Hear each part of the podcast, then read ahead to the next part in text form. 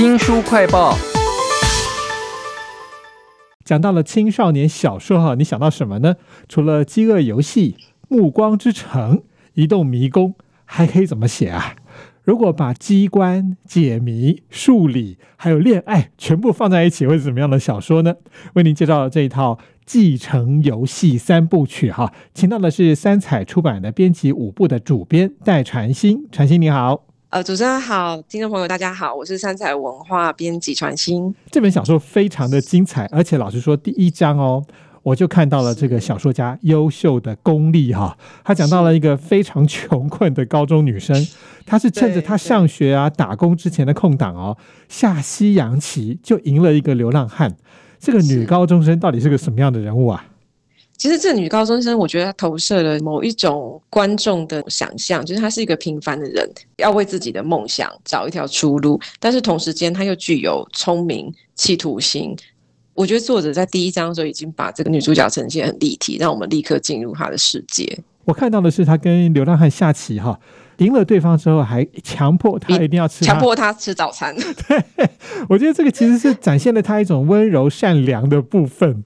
刚才先前跟那个传心聊天的时候，他用了一个词，我觉得超妙的，“ 流星花园”。也就是说，可能一个女主角配好几个男主角，个个都非常的帅。这就是对对对对，因为这就是这个故事设定，我觉得最吸引人的地方啦。一个平凡出身不是那么优秀的女主角，但是很聪明，有她的志向。然后突然有一天，她被通知，哎。他是全美第九大富豪的遗产继承人，然后他被带到了一个大到不行，在里面会迷路的一个庄园，但是那个死去的富豪有四个原本大家认定的继承人，在那个大宅里头等着他，那他要怎么办？因为那个遗嘱里头有交代嘛，他就是他要高中毕业才能取得这个遗产嘛，所以他也被送进了富豪限定的私立高中。哎，那是整个结构就是跟《流星花园》一样。其实这四个孙子啊，兄弟。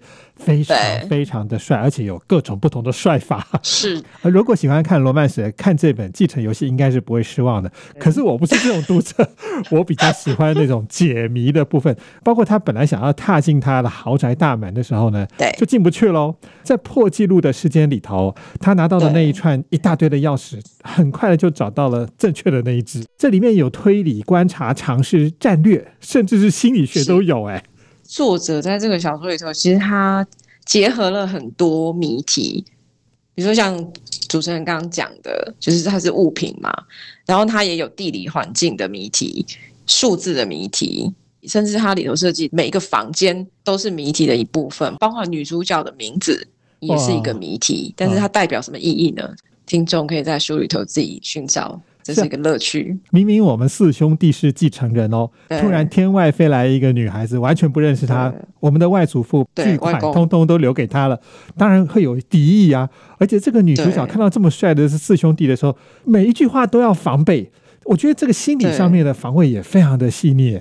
对对对对，因为说到一个新的环境，当然觉得这一切都很不可思议嘛。然后有四个外形上或气质上其实会吸引人的男性的同辈嘛，就是你是想要认识他们，但是你心里又知道他们对于遗产被剥夺、继承资格被剥夺这件事情，就是一定有不满或者是什么。但是四个人的表现都不一样，他反而变成又想要相信。却又没有任何一个人可以相信哇！所以这个继承游戏里头，它不管是机关解谜，还有心理心理，大家一定很期待这四个兄弟到底多帅，然后他们各自的个性怎么样？能给我们快速的浏览一下？好，快速讲做一个人设哈，就是四兄弟老大是 Nash，他是一个浪子，所以他看起来在故事里头一直表现的。对继承家业跟财产没有兴趣，他很像置身事外，但是他时不时突然又会讲一句话，提点女主角说：“嗯，好像哪些东西是你要注意的，以及女主角在这个故事里头可能扮演一个什么样角色。”那老二就是一个典型的霸道总裁，对，然后他一开始登场后，对女主角就是一个比较有敌意，觉得女主角是敌人。那老三格雷森看起来是一个蛮玩世不恭，然后好像把一切都当成游戏，包括女主角只是游戏的一部分。他可能看起来是在书里头对女主角最有善意的人，所以他向女主角提出了邀请，一起去解他外公留下来这个谜。但是他心里到底是不是这样想呢？那最小的弟弟亚历山德，他在书里头的设定是一个天才，因为他从小就善于创造、设计任何工艺的东西，嘴巴非常会讲干话的 中学生。我觉得作者很厉害的地方就是。这些人表面上是这样，但是实际上他们在这个谜团里扮一个什么角色，本身也是一个谜题。我们为您介绍这套小说呢，是《继承游戏》。我猜你应该很吃这一套，能不能给我们讲讲里面有哪一个让你觉得最虐或最浪漫的部分呢？跳脱编辑这个身份，我如果回到读者，我个人是最喜欢二哥格雷森呐，霸道总裁的。对对对。因为到后面你会看出他对女主角一开始从敌意到怎么样转换那个心情那个过程，我觉得那个是罗曼史必备的 桥段啦，应该所有女生都喜欢的。霸道总裁出现在继承游戏里头很合理，但其他那种各种的浪子啊，或者是太聪明的讲干话的，他们会怎么样浪漫法呢？其实书里面常常在描写女主角视角的各种心跳或体温。应该说，由他的眼光去看待这个四兄弟，他们各是什么样的人呐？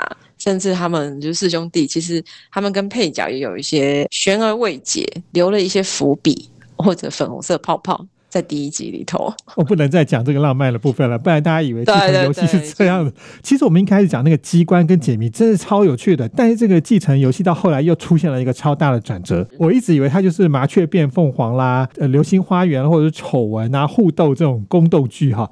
但是看到后来出现了一个旁人跟女主角说，在这个豪宅庄园当中，上一个女孩子死掉了。哎，这个转折突然很像那种 咆哮山庄 一样。对。还有蝴蝶梦，那有什么样的细节是你可以泄露给我们的吗？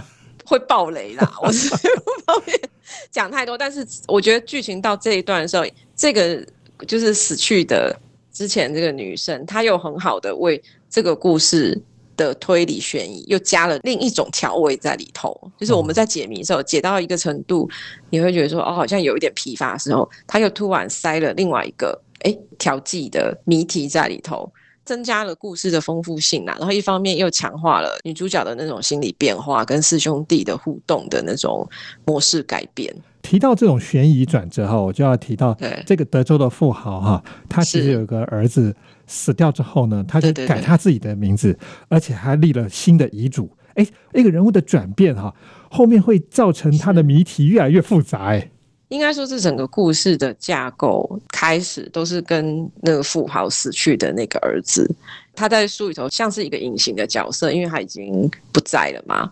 但是他就影响着上一代跟下一代，就是这些女主角还有师兄弟的人生跟际遇。